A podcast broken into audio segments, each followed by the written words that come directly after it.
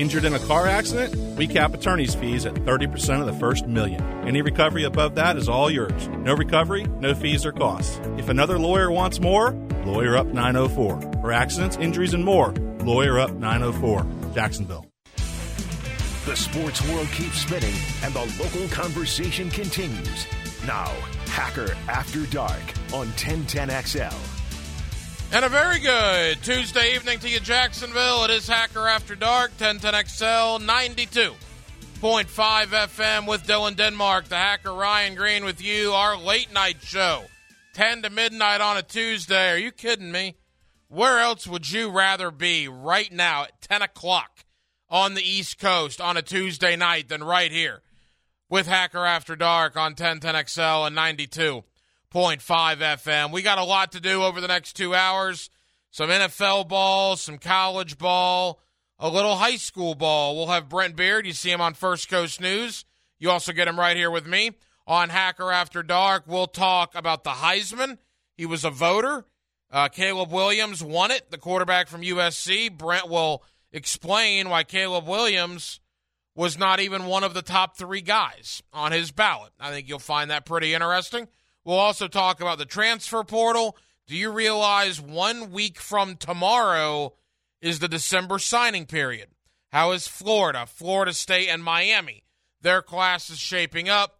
And of course, the Gators play a bowl game on Saturday in Las Vegas against Oregon State. So we'll do all of that with Brent Beard coming up inside of about 25 minutes. In the 11 o'clock hour, it is the high school spotlight.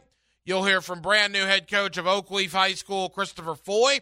Foy, who was at Jackson the last three years, led Jackson to a district championship, is leaving Duval County for Clay County, now the brand new head coach at Oakleaf. Uh, Florida Gator fans, you will hear from Cornelius Ingram, former Gator, drafted into the National Football League, had all the potential in the world pretty decent career. Unfortunately, injuries mounted up for Cornelius Ingram, but he is the head football coach out at his alma mater of Hawthorne, and they just won a state championship last week. A perfect season for Hawthorne High School. So, Cornelius Ingram, the former Florida Gator, will talk about Hawthorne and that state championship. I also want to get his thoughts on Billy Napier and year number one there for Napier in Gainesville. And then finally, Justin Barney of Channel 4. All that to come tonight on the high school spotlight in the 11 o'clock hour. I do want to save the big deal of the night for just a moment because this morning, Mike Leach passed away at the age of 61. Um, very sad day. I got a personal Mike Leach story to share uh, you know, Mike Leach is a guy that was just different. He he went to the beat of his own drum, and I always appreciated that about Mike Leach. He would go on rants and he would derail an interview and go completely off topic, but it was genuine. I mean, Mike Leach was who he was, and 61 is unbelievably young. I believe I read where Mike Leach is the first active college football coach in Division One to pass away in 16 years, and if you bring it to the Southeastern Conference, he's the first active SEC football coach to pass away in the last four plus decades. So, a terribly sad day in college football. I think you realize what Mike Leach meant. Certainly, the air raid, his coaching tree, all of that, but just the guy, right? The person the individual Mike Leach what he meant by the overwhelming outpour of support from everybody. you, I mean, you name the college, you name the head coach. Odds are they put something on social media today talking about Mike Leach. For me personally, Mike Leach, you go back to 2008. I was 24 years old had just graduated from the University of North Florida. And as a producer with uh, Tom McManus on the Rumble, we were doing a Heisman Spotlight series where we were getting Heisman hopefuls from the 2008 season on the Rumble with myself and Tom McManus. And Graham Harrell was the quarterback of Texas Tech who was in the Heisman conversation that year. So we wanted to get Mike Leach on to talk about Graham Harrell. And to take you inside the business, inside the radio dial here, normally when you want to get a head coach on from a university, you call that university's athletic department. They have what is called a sports information director or a public relations person, and you book the interview through that individual. So at 24 years of age, again, I was in the business for about five years at this point, but still very wet behind the ears for those of you that listened to me back then when I was only 24, 25 years old. I call Texas Tech, get a hold of the SID, tell him who I am, tell him what we want to do. And he proceeds to say, Well, this is not the right number. You need to call another number. And he gives me this phone number. And I say, Okay, who is who am I calling here? He said, Well, that's Coach Leach's cell phone. You kidding me? A division one college football coach in the Big 12 at a program like Texas Tech doesn't have guys set up interviews for him. No, you call him directly on his cell phone. That's unheard of in our industry. Unheard of. So here I am calling Mike Leach's cell phone, and I remember like it was yesterday, and it's been 16, well, 15 years or so. He says, Hello. I say, Coach, you know, Ryan Green, 1010XL Radio in Jacksonville. And he stops me and he says, Ryan, how you doing? This guy doesn't know me from Adam. Ryan, how you doing? I said, Coach, I'm good. And we just started a conversation. He was talking about the weather out where he was. He was asking me about the weather in Jacksonville. And, and I mean, it's plain as day in my mind. We talked for a good five or 10 minutes. And then I finally get around once he let me and, and stop talking. And that's what he did. He talked. I finally get around to asking him if he would come on the radio and if I could record an interview with him talking about Graham Harrell. He said, "Absolutely. When do you want to do it?" I said, "Coach, well, when's good for when is a good time for you?" He said, "Man, let's do it right now." And I was like, "Wow!" And I just I hit the record button, threw him on hold, and we did a ten minute interview right then and there. and that was the kind of guy that Mike Leach was. And that was 14, 15 years ago for me. 2007, 2008. I've never forgotten it.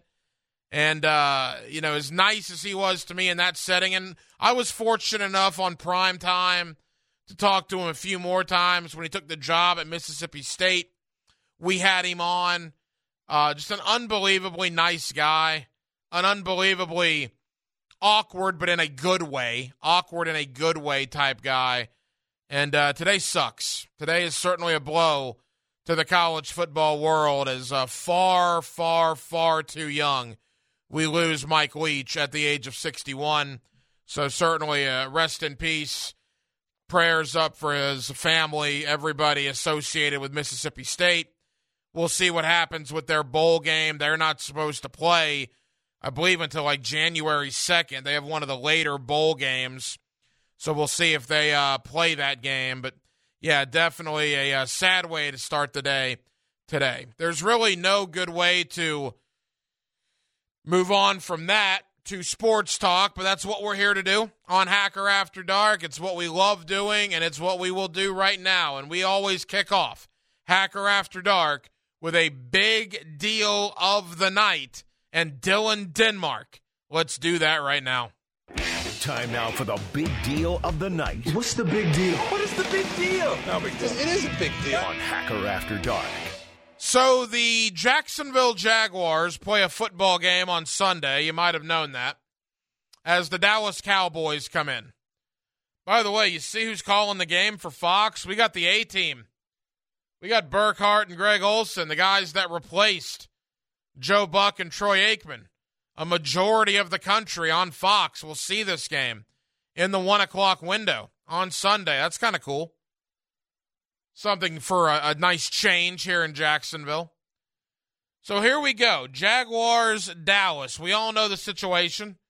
a Jacksonville win on Sunday, a Tennessee loss in Los Angeles against the Chargers, and the Jaguars would at that point control their own destiny with three weeks to go for a AFC South division championship. Likely, no, but it certainly is possible. Here's my thought on this whole situation. Big game in December, first meaningful December game we've had in Jacksonville in what, five years? The P word, playoffs. Yeah, yeah, yeah, exactly. You probably got to go back to, uh, that's pretty funny.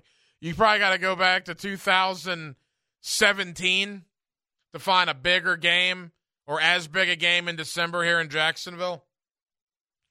And I don't want to water down the game because I'm excited about it. You're excited about it.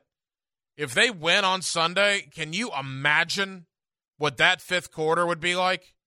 Can you imagine what that fifth quarter would be like if the Jaguars beat the Dallas Cowboys? So, the game, I hope they win. I hope it's a great contest, and I am certainly looking forward to discussing it with you for the remainder of the week. But you know what? What I was thinking about earlier today doesn't mean anything. The rest of the season doesn't mean anything, and I'll tell you why.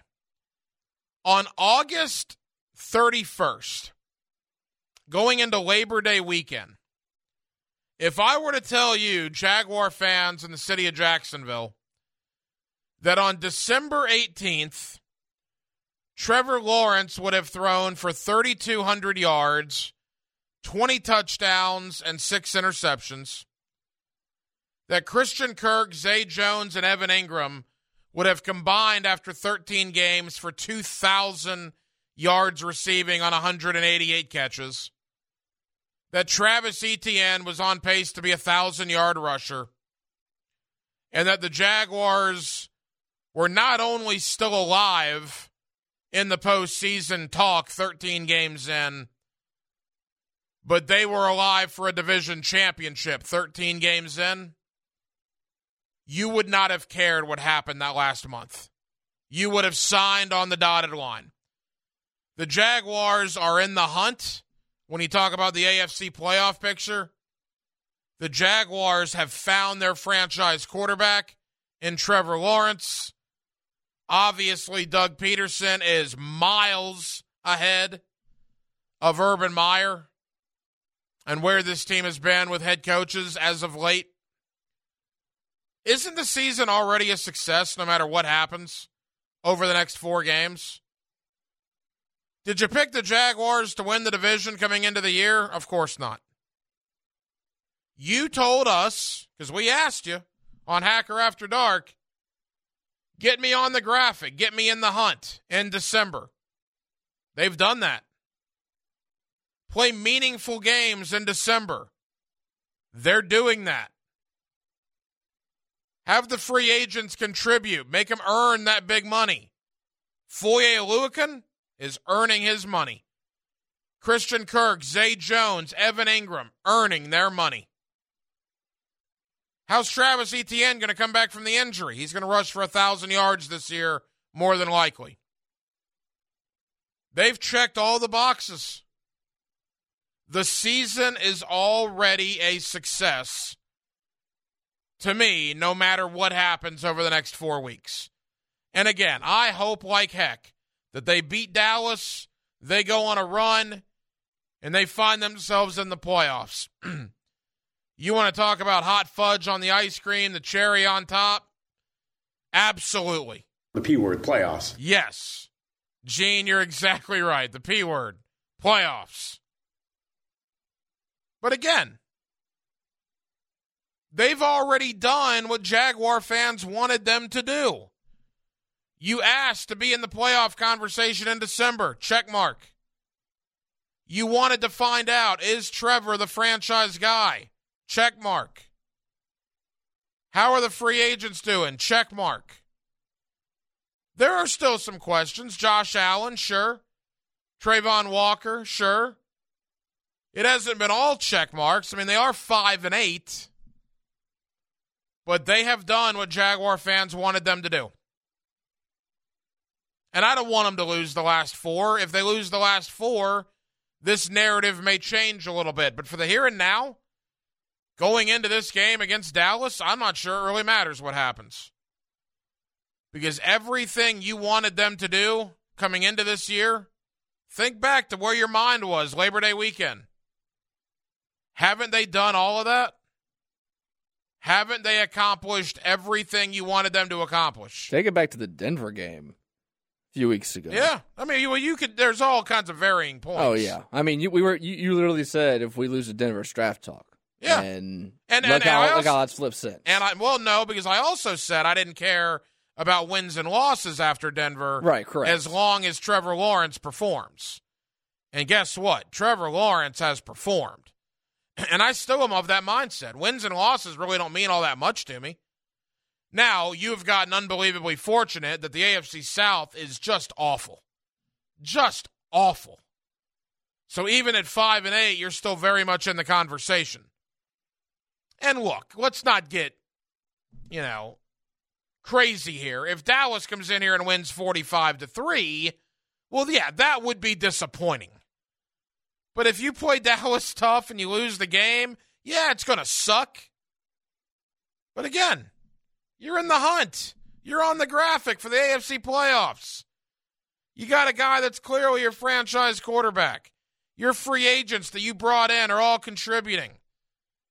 The season, by and large, to this point, even at five and eight, has checked a lot of boxes that Jaguar fans wanted checked.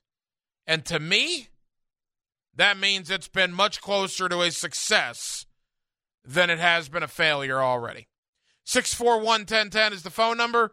If you want to get involved on the phone line or on the text line, designed by Lifetime Enclosures, you are more than welcome to do so. We are streaming for your viewing pleasure on the 1010XL YouTube channel. Just search 1010XL. You'll see Hacker After Dark there until midnight tonight. Also on Twitter at 1010XL on Twitter. You'll see the show there until midnight tonight.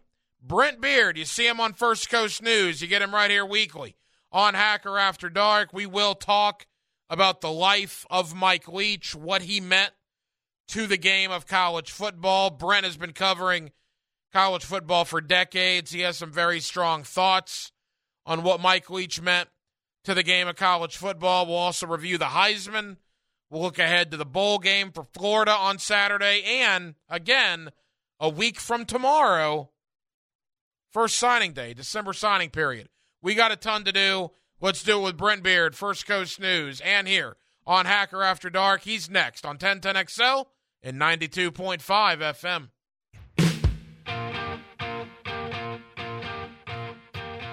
Hacker After Dark on 1010XL.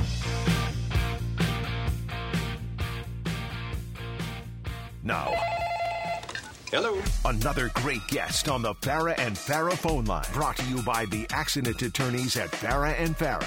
Back here on 1010XL and 92.5 FM in the city of Jacksonville. We are glad you are with us. Bowl season on the horizon. The Gators play Saturday. Yeah, they do. They play Saturday against Oregon State in the Las Vegas Bowl. Bowl season officially kicks off on Friday.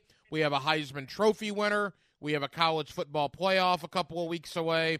And we have Brent Beard. You see him on First Coast News. You also get him right here with me on Hacker After Dark. Mr. Beard, how are you, sir? Well, Hank, I'm uh, I'm doing well. I'm I'm like everybody else. It's kind of a mixed bag day of uh, uh, looking forward to uh, bowl season uh, beginning on Friday. Uh, we we've got about what Hank, like six of them on Saturday, probably at least uh, wall to wall as we do, we do during the season, and also trying to uh, uh, the grasp the life and the death of uh, one Mike Leach at Mississippi State. So uh, uh, it, it, it's been a very mixed bag day, right? It has been, and I hate to start it off with that, but but obviously that's the big story today. Mike Leach dead at the age of 61. Brent, I, am going to share a quick Mike Leach story with you in a moment that I have personally that uh, I think uh, you know we we could laugh at a time like this. It's a horribly sad story. Uh, he had a heart attack, I guess, on Saturday, and and just never never recovered and passed away this morning there in the state of Mississippi. Uh, can you put into perspective what Mike Leach and the air raid meant for the game of college football? Well, I mean, there is such a tree that he has, and I won't have time to go into all of them, but Lincoln Riley and Dave Aranda and Dana Holgorsen and Art Briles and Neal Brown and Josh Heupel, Sonny Dykes, Cliff Kingsbury. I mean, you could go on and on and on uh, about the people whose lives that he affected in college football. But I, I think the the great thing for uh, in in memories of him is how he was just so refreshingly different, wasn't he, Hank? Uh, you know, oftentimes would uh, you know compared to uh, uh, our standard coaches who are we're not going to share anything. We're buttoned up. We're not going to express any kind of emotion or humor. Uh, it's all about the game, and I've got to work 25 hours a day. Uh, that really wasn't who he was. He was just uh, so refreshing in a lot of ways. Uh, I mean, he won at different places. He was controversial. Texas Tech, Washington State, Mississippi State. Uh, but but and I think there's uh, two things I want to say about this real quick. One is I hope and pray that this is a wake up call to other coaches to take care of themselves. What we found out is he basically had pneumonia most of the year, and the staff actually encouraged him to step away for a while and get well. Uh, and unfortunately, obviously, that did not happen. And it, with the pressure these guys have got, with the workload they've got, I know they get a lot of all this money, and that's supposed to equalize it, but that's not always the case. And I hope some guys will learn from this and maybe save their own lives by getting a checkup uh, or taking better care of themselves. But one of the best stories that I've heard on Leach uh, was that uh, the guy was telling the story was in the room with Leach uh, and he was he, the, the phone rang. Leach um, started talking to this person, uh, talked for an hour, uh, and then somehow the phone call got dropped. Leach called them back, talked for another half an hour, and Leach finally hung up. And the guy in the room just casually said, uh, uh, "Well, Coach, who was that?" And Leach said, "Well." uh, believe it or not, it was a wrong number. yeah, no, that that makes a lot of sense. Brent Beard here with us. I'll tell you my Mike Leach story. So I'm, boy, I couldn't have been any more than 24 or 25 years old. We were doing a a Heisman um, interview list, and it was back in the days of Graham Harrell at Texas Tech. Yes. So this is probably 2007, 2008, and I mean I'm fresh out of UNF, you know, 24 years old, and so I called Texas Tech because Leach was at Texas Tech at the time. And you know how this works. You talk to the SID, the Sports Information Director, Sure. and you set up the interview. So I Mm-hmm. call the SID out at Texas Tech and tell him who I am and that I want to interview, you know, Mike Leach. And he said, Well, actually, we don't do that here. Uh, I said, Okay. Uh, he said, uh, Here's Coach's cell phone number. Why don't you call him personally? I said, Do what? He said, No, here's Coach's cell phone number. So uh, I said, oh, Okay. So here I am, you know, I've been in the business a handful of years at this point, but certainly never called a Division One college football coach that high a profile on their cell phone. I call him up. Hello. I say, Coach, you know, Ryan Green, 1010XL Radio, would love to talk to you about Graham Harrell. Absolutely. Uh, what time's good for you? He said, What time is good for you? I said, Well, we could go right now. He said, Let's do it. And we just talked for 15, 20 minutes about Graham Harrell, about his career. Brent, that's the kind of guy that Mike Leach was. Well, uh, to your point, uh, that as accessible as he was, uh, just so amazing. And uh, look, he did a sh- uh, for a while in between jobs. He actually did a daily uh, show uh, on uh, Sirius XM from his house down in uh, the Keys, uh, and I think most of the time he did it. Uh, he would just sit on his back porch with his feet propped up uh, and did the show.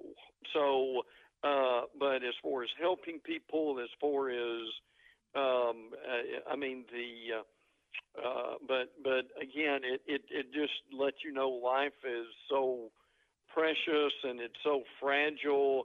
And, and, and Hank, I'll be honest with you, with all the things that we talked about a moment ago, and uh, about the pressure and the decisions and all the demands and things like that.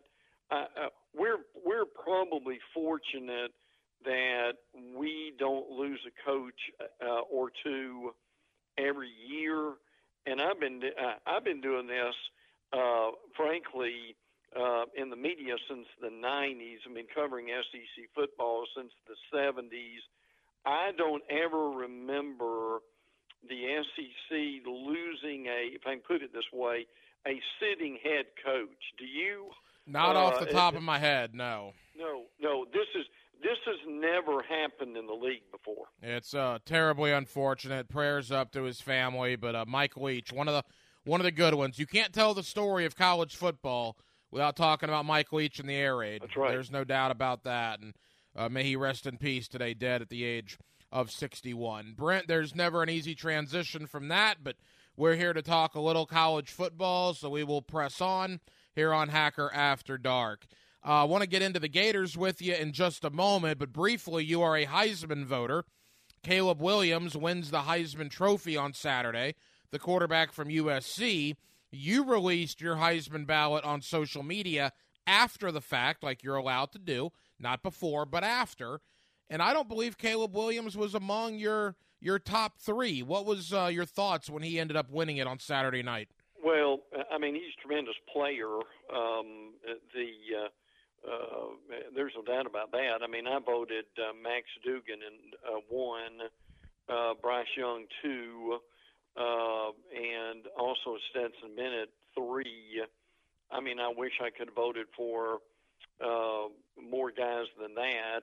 I tell you one thing that hurt, um, and obviously it didn't hurt him that much, but it but what because I had Heisman voters tell me this was when Caleb Williams paints his fingernails with F Utah, uh, that turned a lot of people off.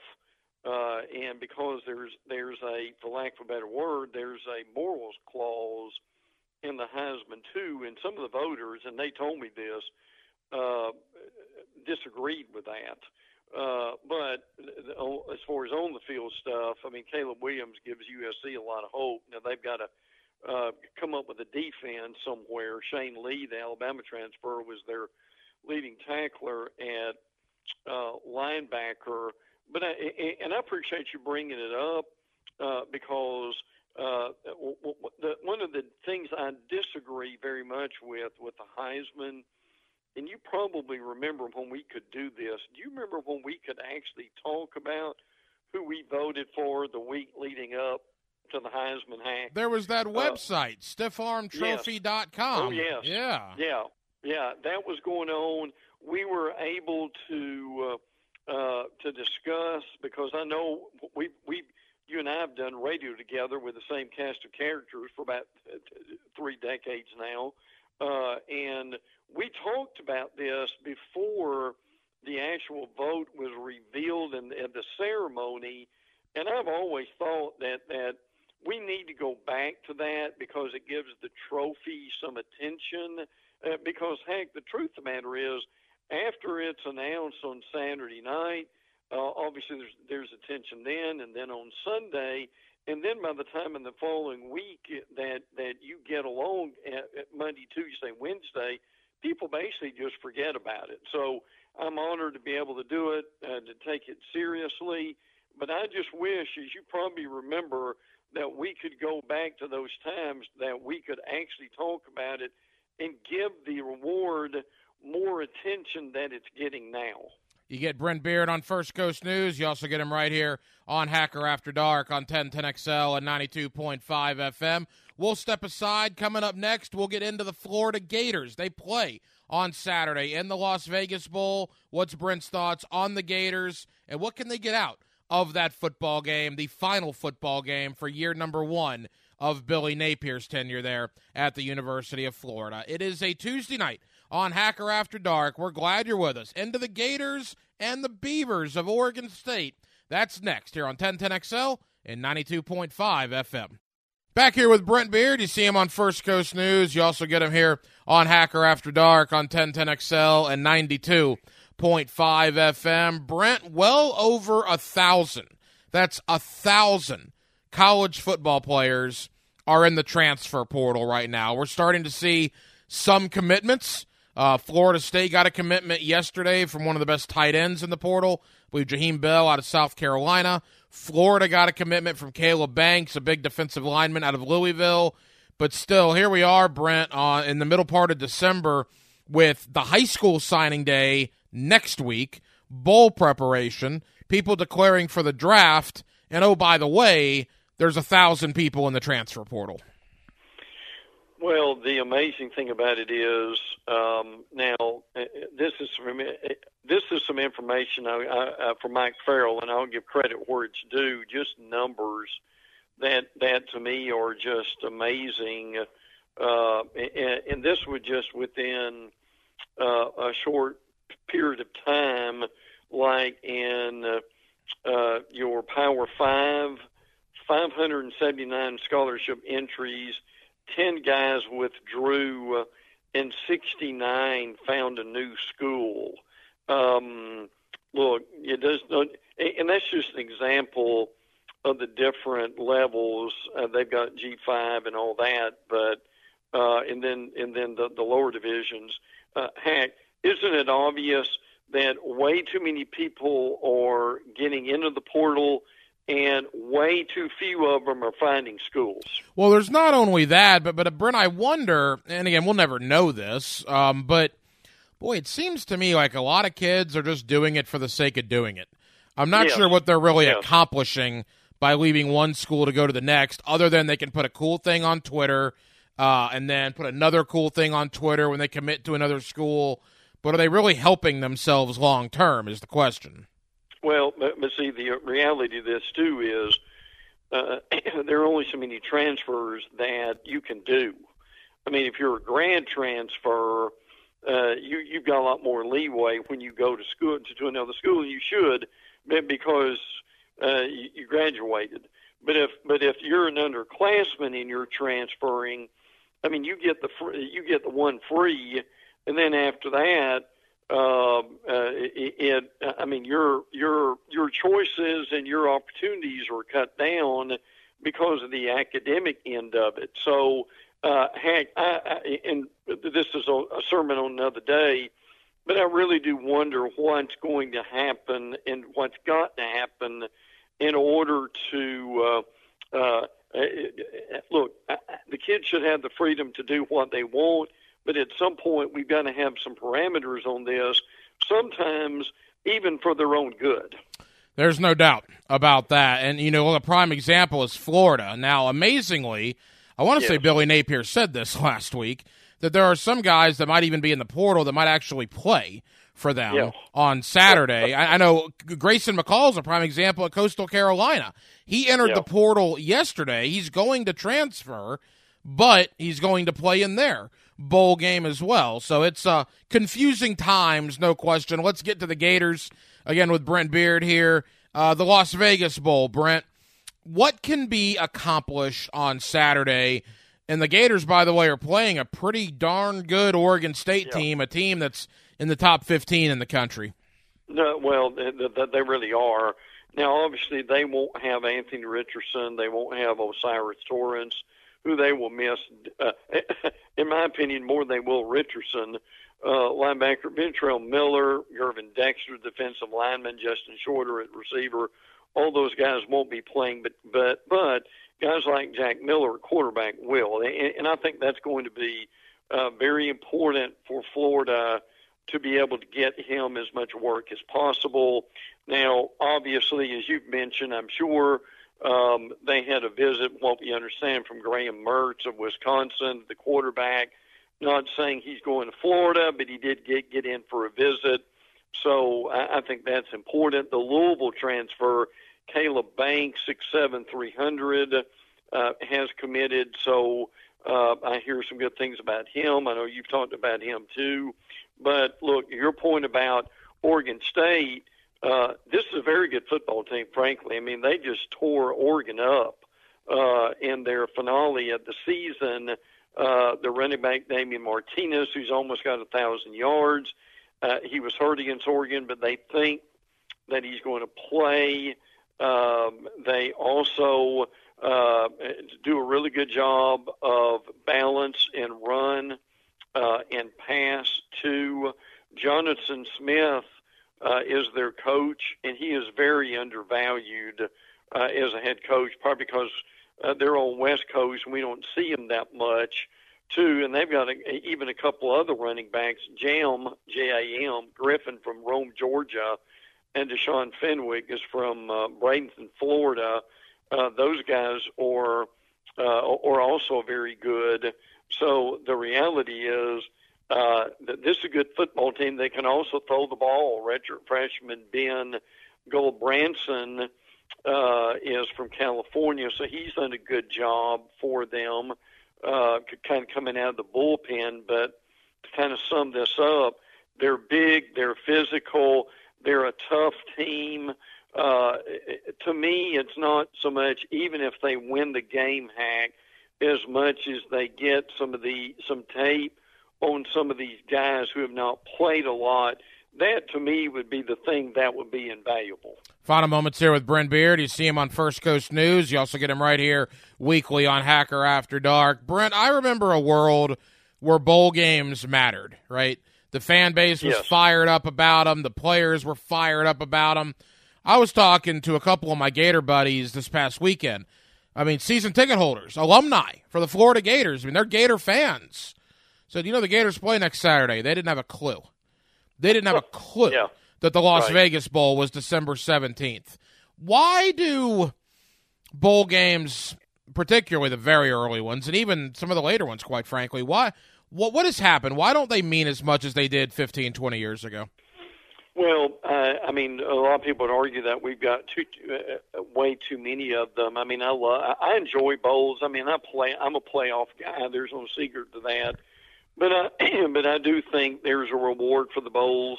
Uh, I mean, for instance, in the Cure Bowl, you've got Texas, San Antonio, and Troy. Both those teams have uh, have won double-digit games apiece, so that will be fun.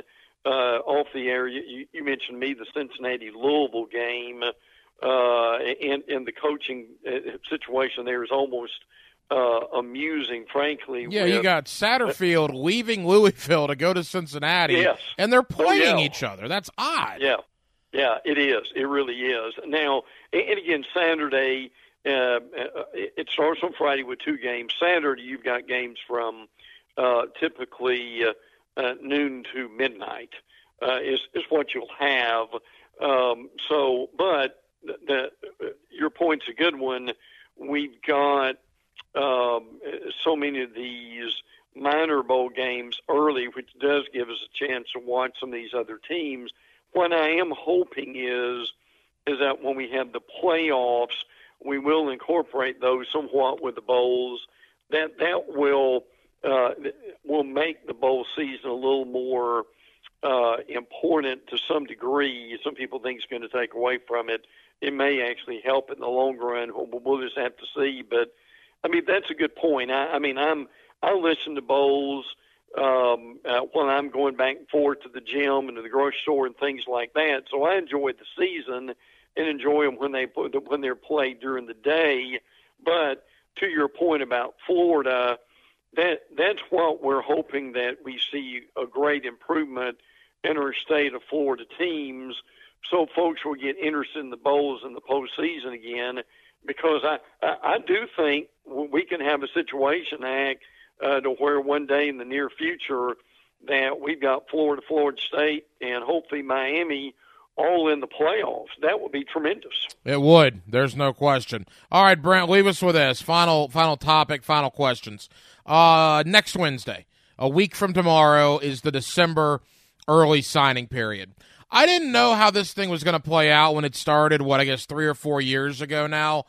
The first year, you had a lot of guys commit in December, and I, I was stunned, quite frankly. But it was about 50 50. Brent, it's like 90 10 now.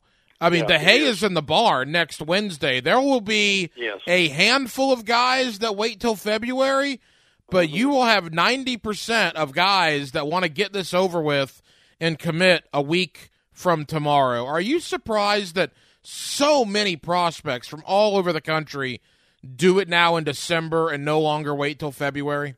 Well, the, the, they want to do it early, and and it really makes you wonder if okay, if you really want to do it early, if we moved it to uh, the first week of September or the last week of August, would you do it then too? Uh, I think they need to take a real look at this uh, as far as the recruiting calendar uh, and, and see what they want to do with this because you, we've got uh, we got bowls, we've got finals. Uh, we've got um, uh, recruiting. We've got roster management with the transfer portal. Right now, Hank, everything is hitting in December. That used to be relatively quiet. Uh, it, it is no longer. But yeah, when you offer a uh, uh, an early signing period, a lot of these kids want to go ahead and get it over before Christmas. Uh, some of them probably play basketball and other sports. Uh, so there are a variety of reasons for uh, to doing it. But my question is, and you recovered and cover it like I do, will they take a hard look at this and, and over the next year? And, and either leave it there, or maybe as as I wouldn't be surprised if they move the calendar again. Yeah, I could definitely see that. I've talked to a lot of kids over the years, and what they tell me about the December signing period is they're just over it. They're over the phone Yeah. calls, they're over the Right. visits, they're over the guys in the media constantly bothering them. They just want to sign on the dotted line and be Mm-hmm. Sure. done with it, even if they're not enrolling until June the following year. And uh, so we'll see. But yeah, it looks like Florida uh, on the outskirts of a top 10 class, Miami currently with a top 10 class, Florida State a top 20 class, although that's relative because Florida State doesn't have near the numbers to replace that Florida and Miami do. Uh, Florida State, I think, is going to be very good next year. That'll certainly be a topic for the offseason, but it would not surprise me at all if they're picked to win the ACC Atlantic uh, next year. Or I guess not even the Atlantic, if they're picked to win the ACC, because the ACC, of course, is getting rid of those divisions. Brent Beard, First Coast News. You also get him right here on 1010XL. Brent, appreciate it, my friend. Enjoy the Gator game on Saturday. We'll be back to review that and look ahead to even more bowl matchups next week. Thank you, bud. Always enjoy it. Always enjoy Brent Beard joining us here on Hacker After Dark on 1010XL and 92.5 FM. Yeah, hard to believe.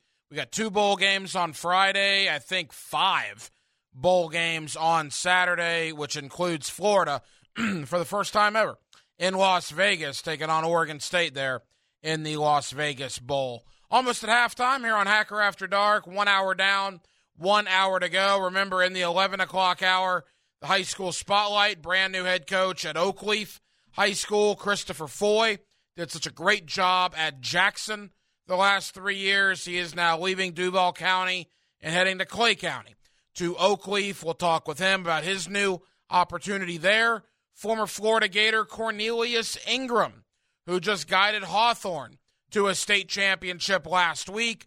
We'll talk with Cornelius Ingram not only about that state title, but I want to ask him about his alma mater. I want to ask him about Florida, Billy Napier, and his thoughts on the Gators moving forward. And then, of course, Justin Barney from Channel 4. So we got all sorts of things going on in the 11 o'clock hour. With Dylan Denmark, the hacker Ryan Green with you. Jacksonville, we're glad you're with us. Our late night show on a Tuesday from 10 to midnight, right here. It's Hacker After Dark on 1010XL and 92.5 FM.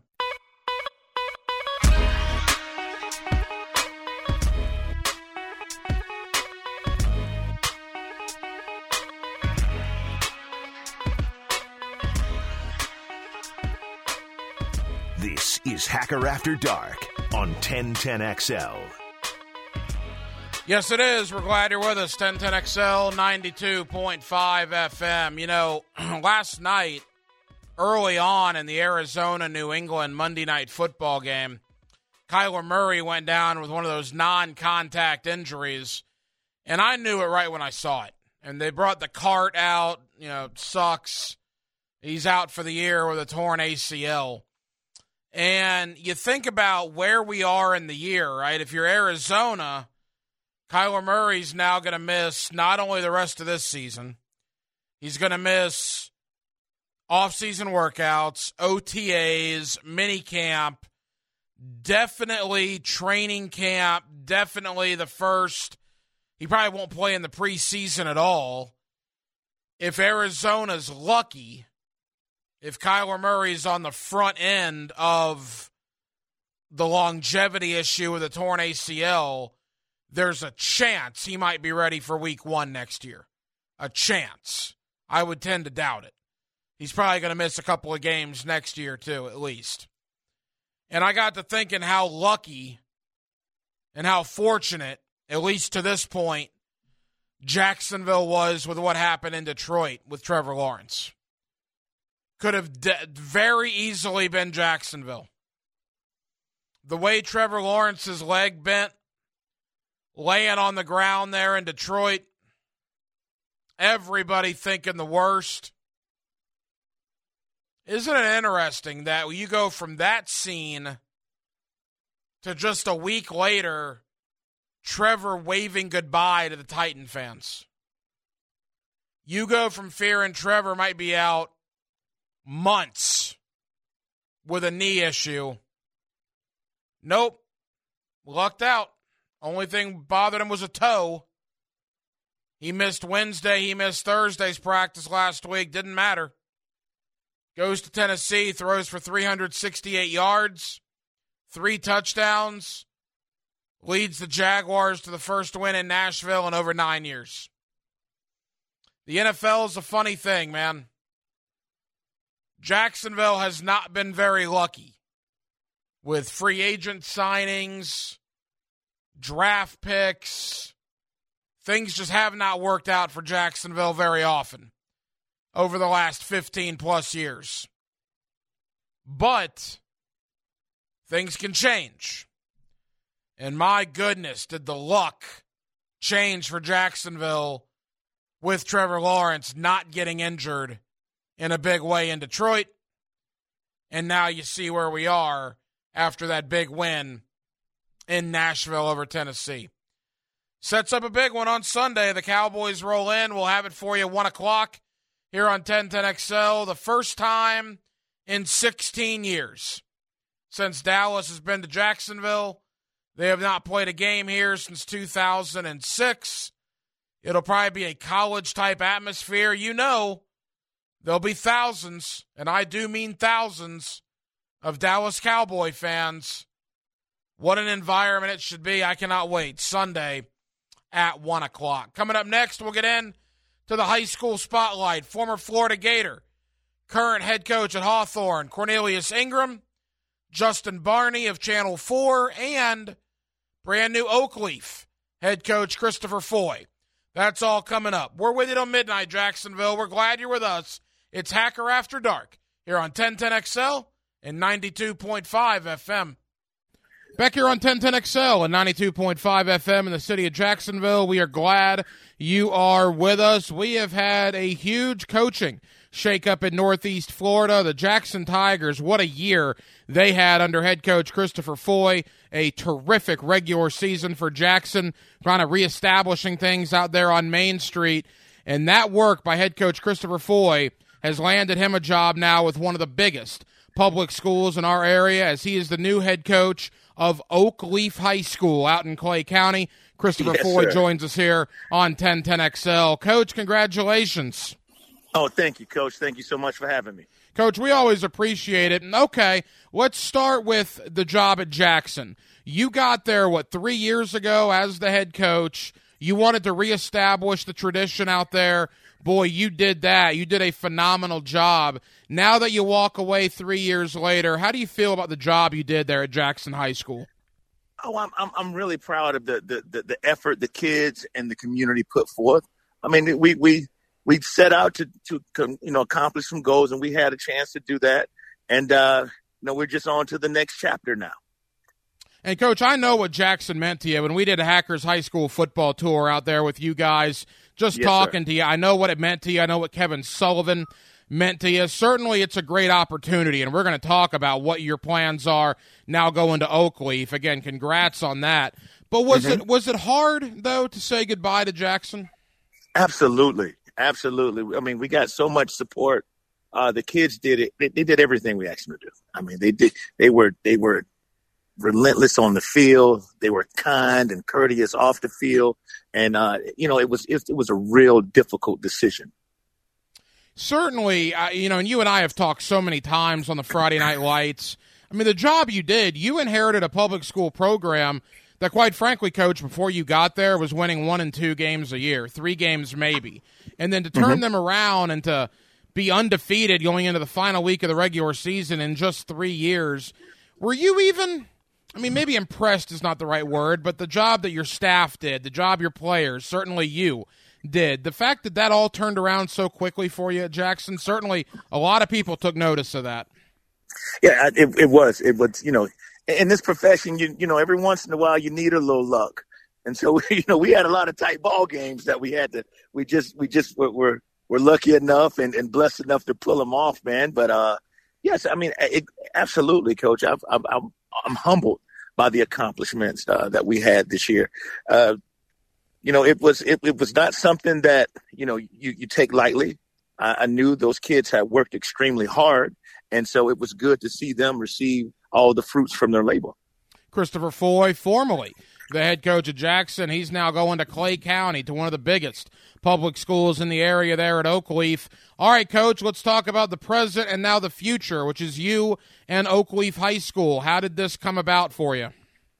Oh, I, I mean, I I got in. Uh, you know, I, I saw I saw the uh, the opening, and and I, you know, I I took a shot at it, and uh, athletic director uh, Marcus Miller gave me a call, and and that you know kind of started the ball rolling. Um, you know, I felt a you know a little comfortable having accomplished some things uh, in the in, in the profession last year, and so I gave it a shot. Um, made it through an interview, and I I saw the facilities and the opportunity, and it was, and it, and, and it's also, it's not a bad situation that it's only, you know, it's less than a 10 minute drive from my house. So it's, uh, you know, it was, it was, it, you know, I've, I've had a chance to coach in a lot of different communities and, uh, none of them throughout my almost 30 year career now had been close to home. And so that's what's really intriguing about this one. It's a great opportunity, a great institution. I mean, the the, the staff and the, the school is just absolutely wonderful. But uh, you know, this is the first time I I get a chance to do it for home.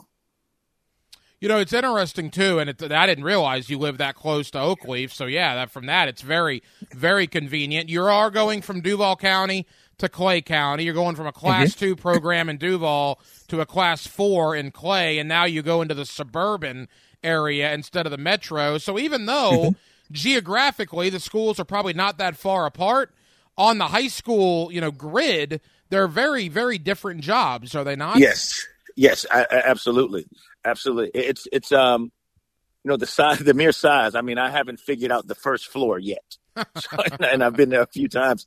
But um, you know, it's it's it, the the you know the the classification system is it, it, it's extremely different. You know, it's we we have almost twice the number of students uh, as we had at Andrew Jackson. So I'm I'm really excited about that. You know, because you know enrollment was was getting kind of difficult on Main Street, and so to to have you know a, a student pool of over 2,000 kids is man I'm I'm excited to see how that's going to pan out.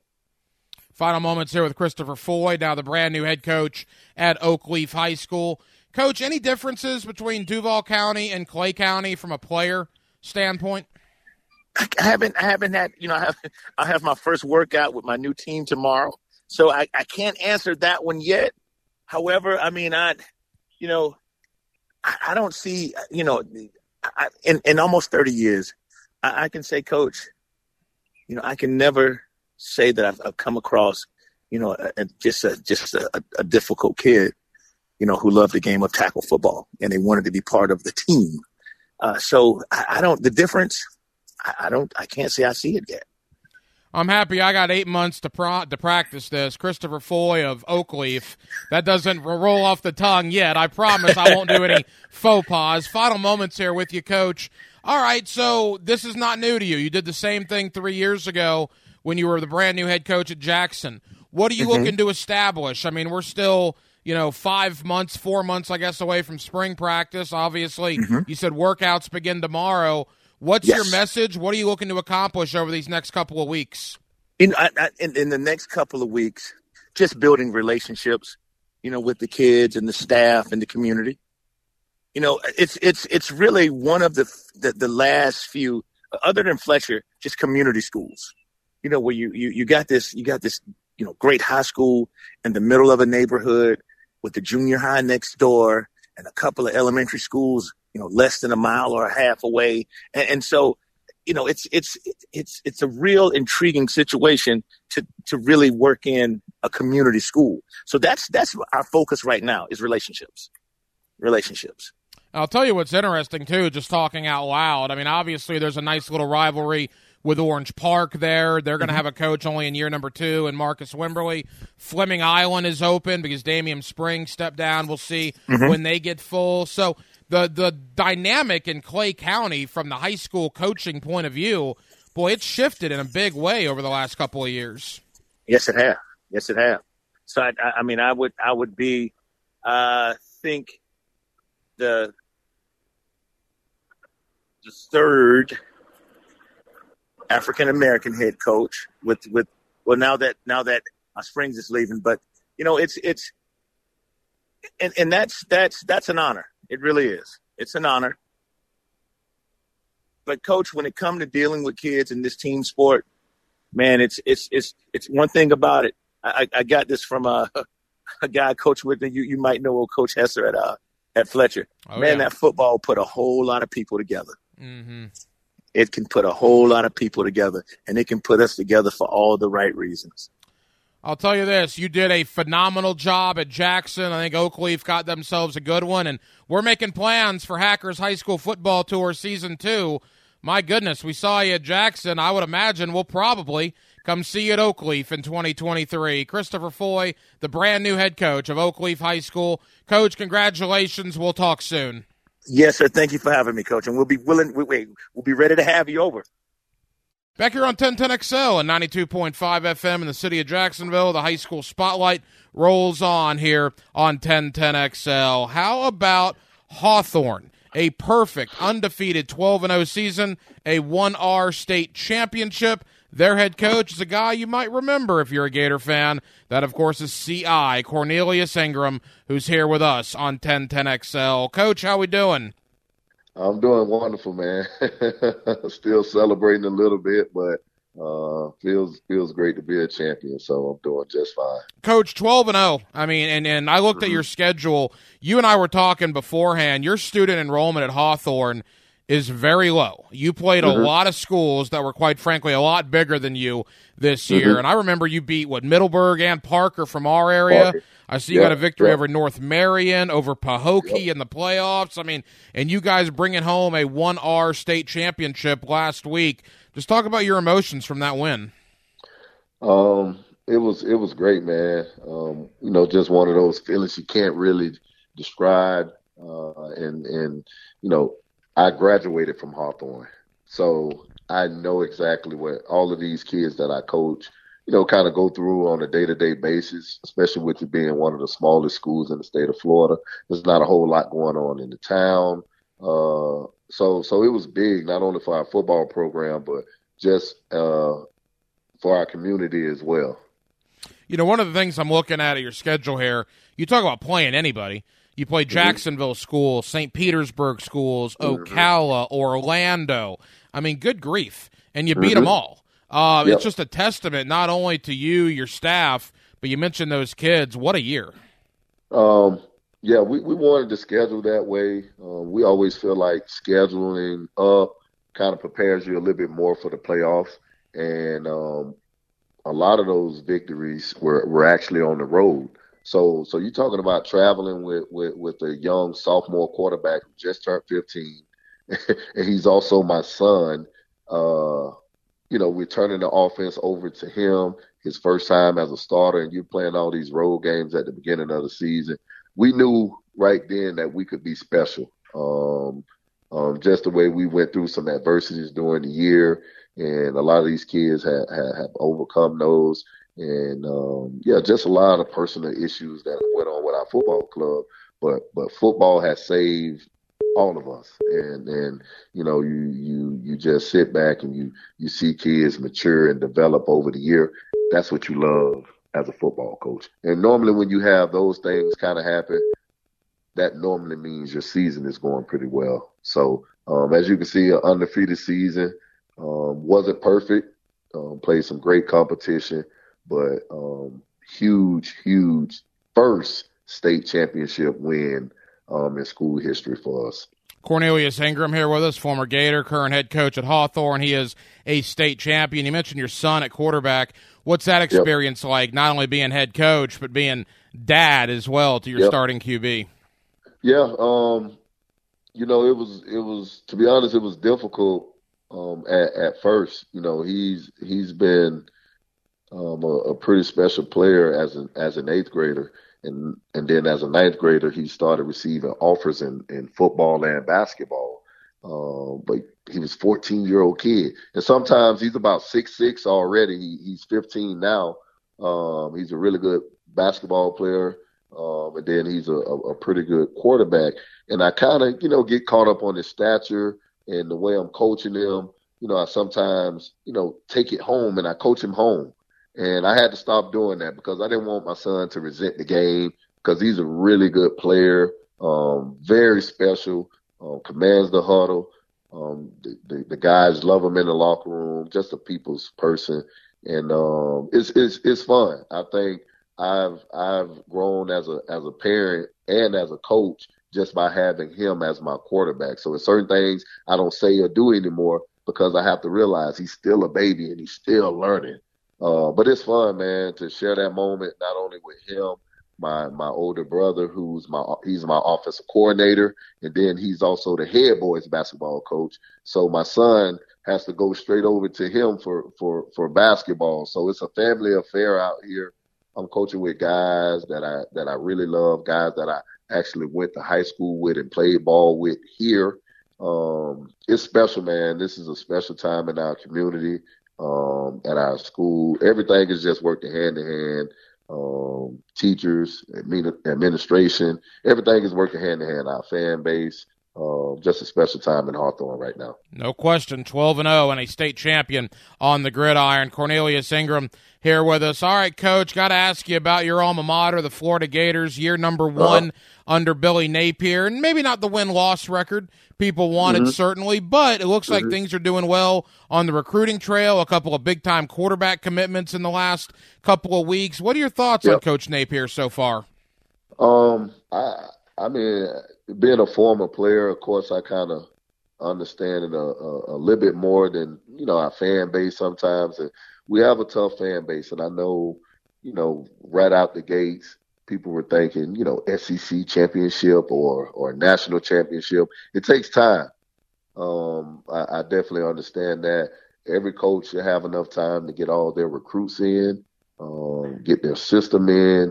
Um, but I think from what he's doing from top to bottom over there, he's laying the foundation, and I, I think the kids will definitely um, continue to improve and play hard for him. Uh, and it, will take a little time. So we just need to be just a little bit more patient uh, and, and, trust him and give him give him the time he needs to get everyone in, um, learn the system. But but of course, like you said, the wins and columns doesn't really do justice to you know kids improving. There's a lot of kids over there who, who improve. There's a lot of positions that improve. So I know we'll continue to get better. Um, they're, they're, they have the right people in place. Um, it, it should be a really good fun season next year. Coach, final question. I'm curious because uh, you know you came in so highly acclaimed. Unfortunately, you had some injury issues Yep, at yep. Florida. Uh, Anthony Yep. Richardson, um, so highly acclaimed as well. Probably not the career he wanted at Florida with injuries last year, with you know six losses this year. But there is no doubt the talent that Anthony Yep. Richardson has, projected to be a first round NFL draft pick. What piece of advice would you give him post Florida, now getting ready for the NFL? Um, I, I think right now with him sitting out of um, the bowl game, he's preparing right now to to go through you know combine workouts, individual workouts, um, pro day workouts um, with, with with with the NFL teams. So he's already working on fundamental stuff. Because just like you said, you know, you can see the arm talent, you can see the speed once he pulls the ball down and he starts running. Uh, you can see the athleticism, jumping over people. So just some things that that that quarterback coaches can tweak and help out um, with. I think he's ahead of the curve just by you know he's already preparing for those kind of things right now, and you know he gets in the right system, um, he'll be fine. And, and and one thing about the kid, man, you know, I, I one of one of my assistant coaches um, was actually his head coach at Gainesville Eastside, and Ant would come by, and he would come by to see um, his his former coach, and then you know he would talk to us as a coaching staff. He would talk to my son, all of the players, you know, and and that's what kind of guy he is in the community. I don't I don't think um, that's said enough. Very humble kid. Can you imagine how how hard it is to be the local kid to go over to the University of Florida? You're playing in your backyard, so you know everything is is is magnified. He can't do a whole lot. You know, any mistake, you know, people are talking about it. Facebook, you know, social media everywhere. So um, for him to remain humble and still be in this position uh, says a lot about his character and uh, what kind of kid he really is. Cornelius Ingram, former Florida Gator and now the state champion head coach for Hawthorne High School. Coach, thank you very much. Again, congrats on a great year, and we'll talk again very soon. I appreciate it. Thanks for having me. Back here on the High School Spotlight, 1010XL 92.5 FM in the city of Jacksonville. We are glad you are with us. The high school football season may be over for all of our local teams, but recruiting is hot and heavy as the December signing period is next Wednesday, and we've had some movement on the coaching carousel. One opening in Duval County, and now one position has been filled in Clay County. With that, let me bring in Justin Barney of Channel 4, always kind enough to join us here on 1010XL. Justin, how are we doing? Not too bad, Hack. Thanks for having me. A little bit of a kind of a mop up time around the season as we uh, sort through the damage of football and uh, turn our attention to the other sports, the winter sports now in basketball. So a lot going on. Yeah, actually, I'll probably get a basketball thought out of you here in a second. I was out at Ribault High School earlier this week. We're doing the uh, Guggen Hoops video series, and I got my tail kicked by Caleb Williams out there of Ribault. So we'll save a little basketball for the end of our conversation. Boy, some big news on the coaching front last week, Justin. What Christopher Foy did at Jackson was incredible. And after three years, he leaves Jackson to head to a much larger public school program there at Oakleaf. What was your thought on the move there? Yeah, good for him. And you know, one of the the big things is it's close to his house. Chris uh, lives out in that area. Um, it's a larger program, more resources. You know, Jackson is a is a magnet school in Duval County. Money is not everything with coaches. We know that. It's um, they do it for the love of the game, but it's better pay out there in uh, Clay County, and you get paid for those summer months that you work for free in Duval County. So uh, a good bump for him in terms of a little bit financially, but I think it's just a better overall situation. You're going to have more resources out there. Um, you're going to have a much more passionate fan base, a lot bigger student body to choose from, actually uh, more than double the size of Andrew Jackson. So I think it's a natural fit. And if, if Christopher Foy can do what he did at Jackson, at Oakleaf, he will be a beloved figure out there. You know, not since really since uh, since Derek Chipoletti uh, was out there in Oakleaf has uh, you know have they really been you know that team to watch out there in Clay County. You know, he had that 12 and 1 run to the regional finals, and then it's been, you know, a little bit of underachieving out there in Oakleaf. And um, I think if you, uh, you know, talk to people there, they know they have to uh, to get better and perform better, especially being, you know, in regions with Bartram Trails of the world. And uh, I think Christopher Foy did it at Jackson. He's been at Fletcher before, been around a big program, knows how the, uh, the that a program like that runs. I think he's a great fit for what they're going to do out in Oakleaf and really kind of put a new infrastructure in there and uh, really take that program to the next level where it's been a, a little bit lacking in recent years. Okay, I'm not saying he's going to win a state title uh, in the next couple of years, but this almost reminds me kind of like Bobby Ramsey leaving Yulee to go to Mandarin. You know, you you test yourself at one school that's at a lower classification, a bigger school, and an upper classification in the same area. Certainly, it worked out for Bobby when he went from Yulee to Mandarin. You see any parallels with Foy now going from Jackson to Oakleaf?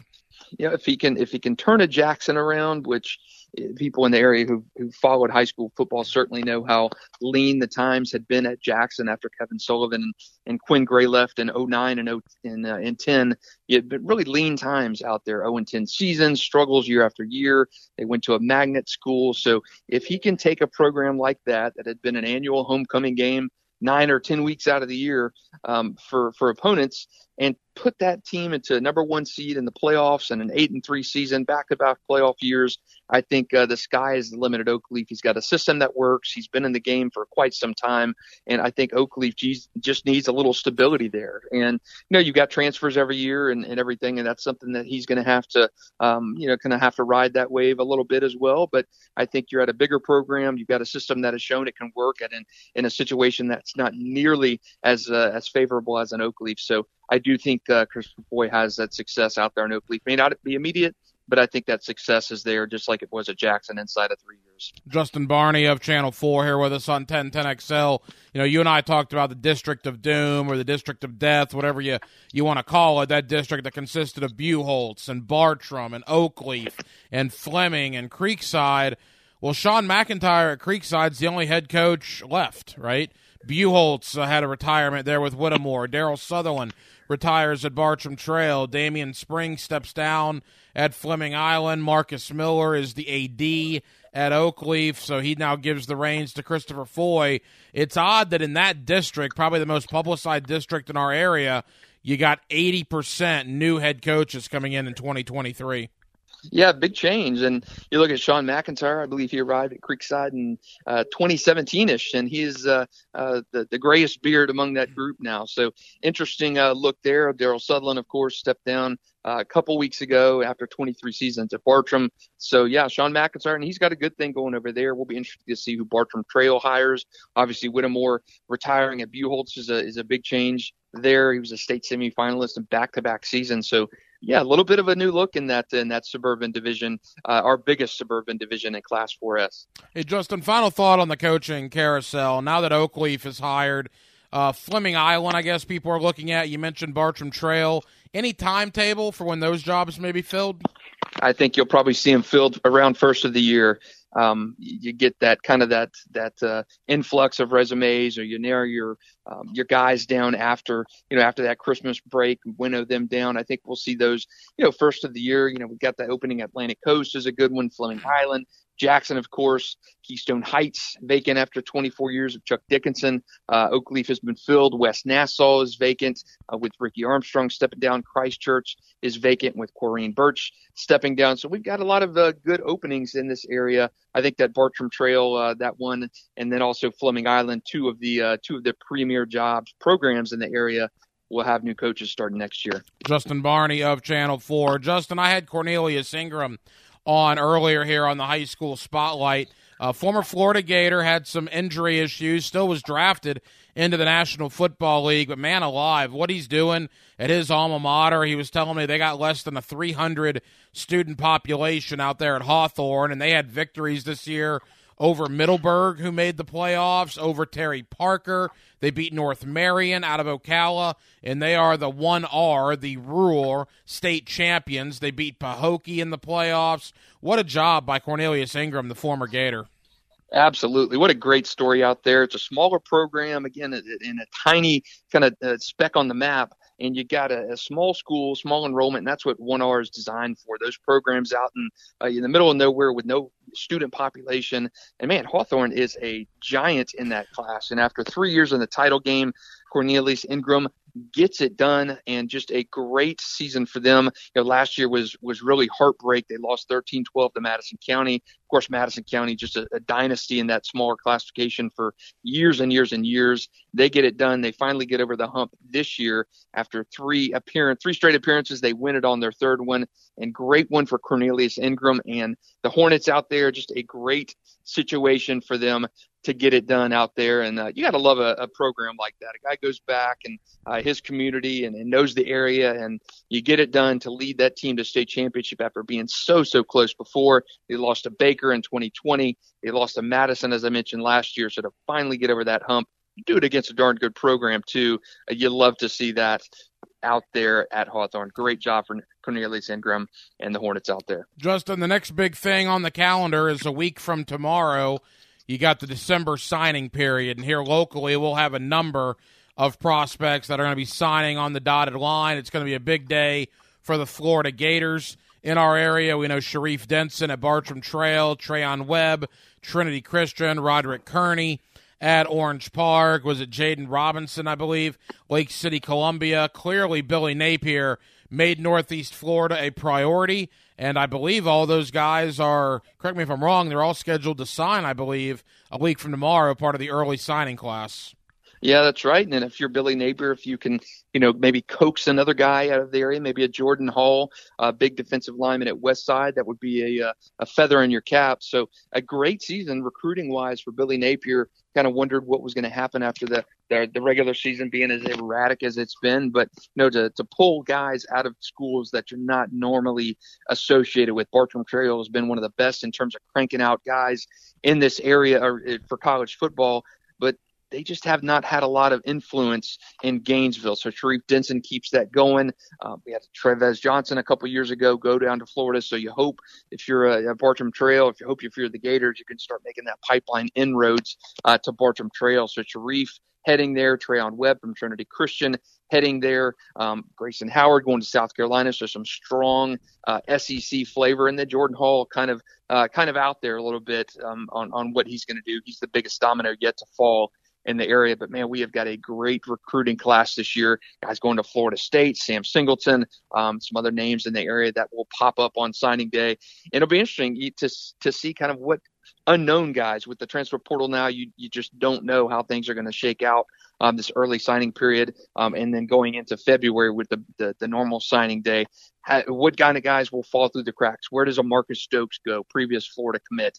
You know, is there another guy that gonna, is going to kind of pop up and flip at the last second? So interesting time. I think next Wednesday will give us a, a, a pretty solid glimpse of how these classes shake out, and you're going to fill in some dots in the in that February class as well. Justin, you mentioned Jordan Hall from West Side. He's down to a Final Four of Alabama, LSU, Georgia, and and Florida. For people that haven't seen him, I mean, obviously you don't need to be a rocket scientist when you have offers like that. He's a heck of a player. Uh, I guess Georgia is is the thought right now. Have Have you heard any different? That's that's what I've heard. Uh, the lean is towards Georgia. Man, when you're a, possibly a two-time defending national champion, have to see how the playoff shakes out. But uh, that would be a big add for them. I know they've been down here quite a few times, and for fans who've not had a chance to talk to Jordan Hall or listen to him, they're gonna love him. He is a an affable guy. He's funny. He's he uh, he cracks jokes. He's not a he's very not a not a manicured recruit, but by saying just the you know the the boilerplate kind of stuff. He will surprise you. He'll put a smile on your face.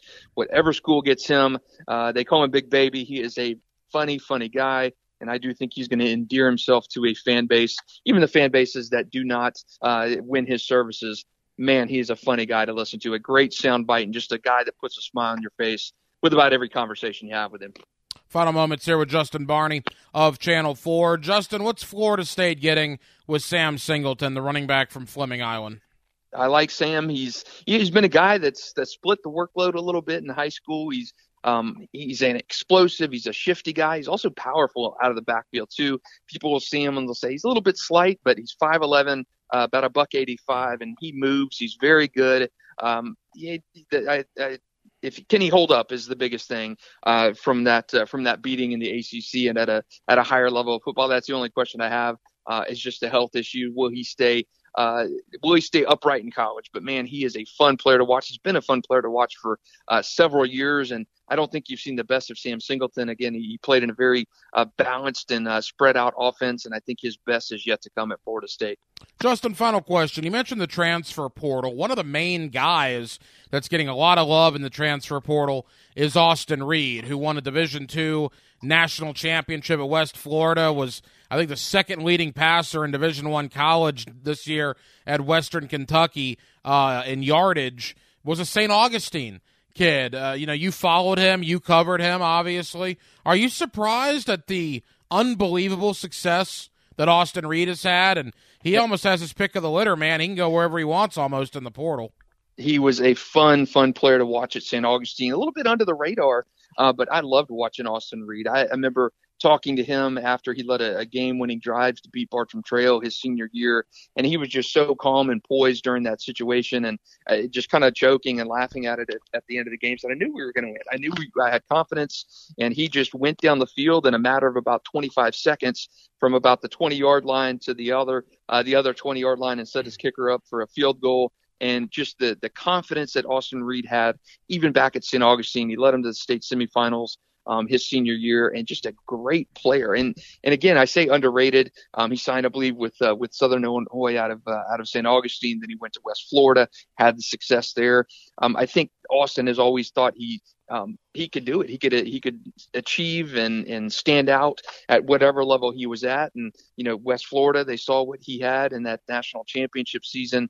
Um, and he is just not lacking for for confidence in the ability to do that. Comes from a good family, um, and he's just not lacked that confidence. Not not overconfidence, but he just you put the game in his hands with it on the line. He knows he's going to go out and do it. And we've seen that in college. And I think he's going to end up at a Power Five program, and he has that same success that we've seen in his two previous stops when he's been on the field. Justin Barney of Channel 4. Justin, next week it is signing period. We will uh, talk to you next Tuesday. I know you'll be a very busy man next Wednesday. We look forward to the conversation. Have a great week.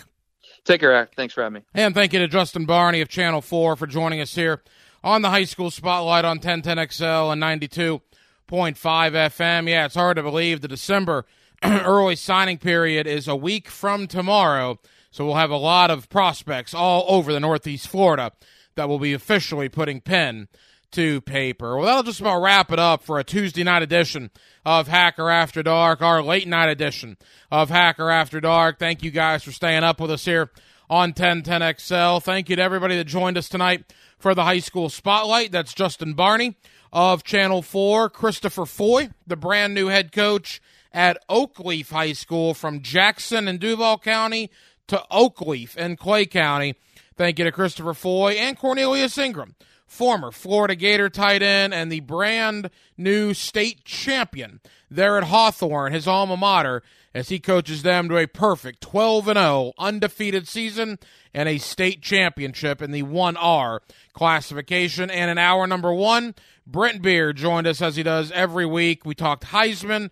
We talked, unfortunately, about the passing of Mike Leach, a very sad day in the college football world from that aspect. And we also looked ahead to the Florida matchup on Saturday, the Las Vegas Bowl against Oregon State. We'll be back tomorrow night on a Wednesday, and we'll do it all over again beginning at 8 o'clock. Dylan Denmark was your producer tonight. Dylan, great job as always. I'm the hacker Ryan Green, and Jacksonville, thank you for staying up late with us on a Tuesday night here on Hacker After Dark on 1010XL and 92.5 FM. So for all of us here on HAD, have an absolutely terrific remainder of your Tuesday night, and we will do it all over again on a Wednesday, beginning at 8 o'clock. Until then, good night, Jacksonville.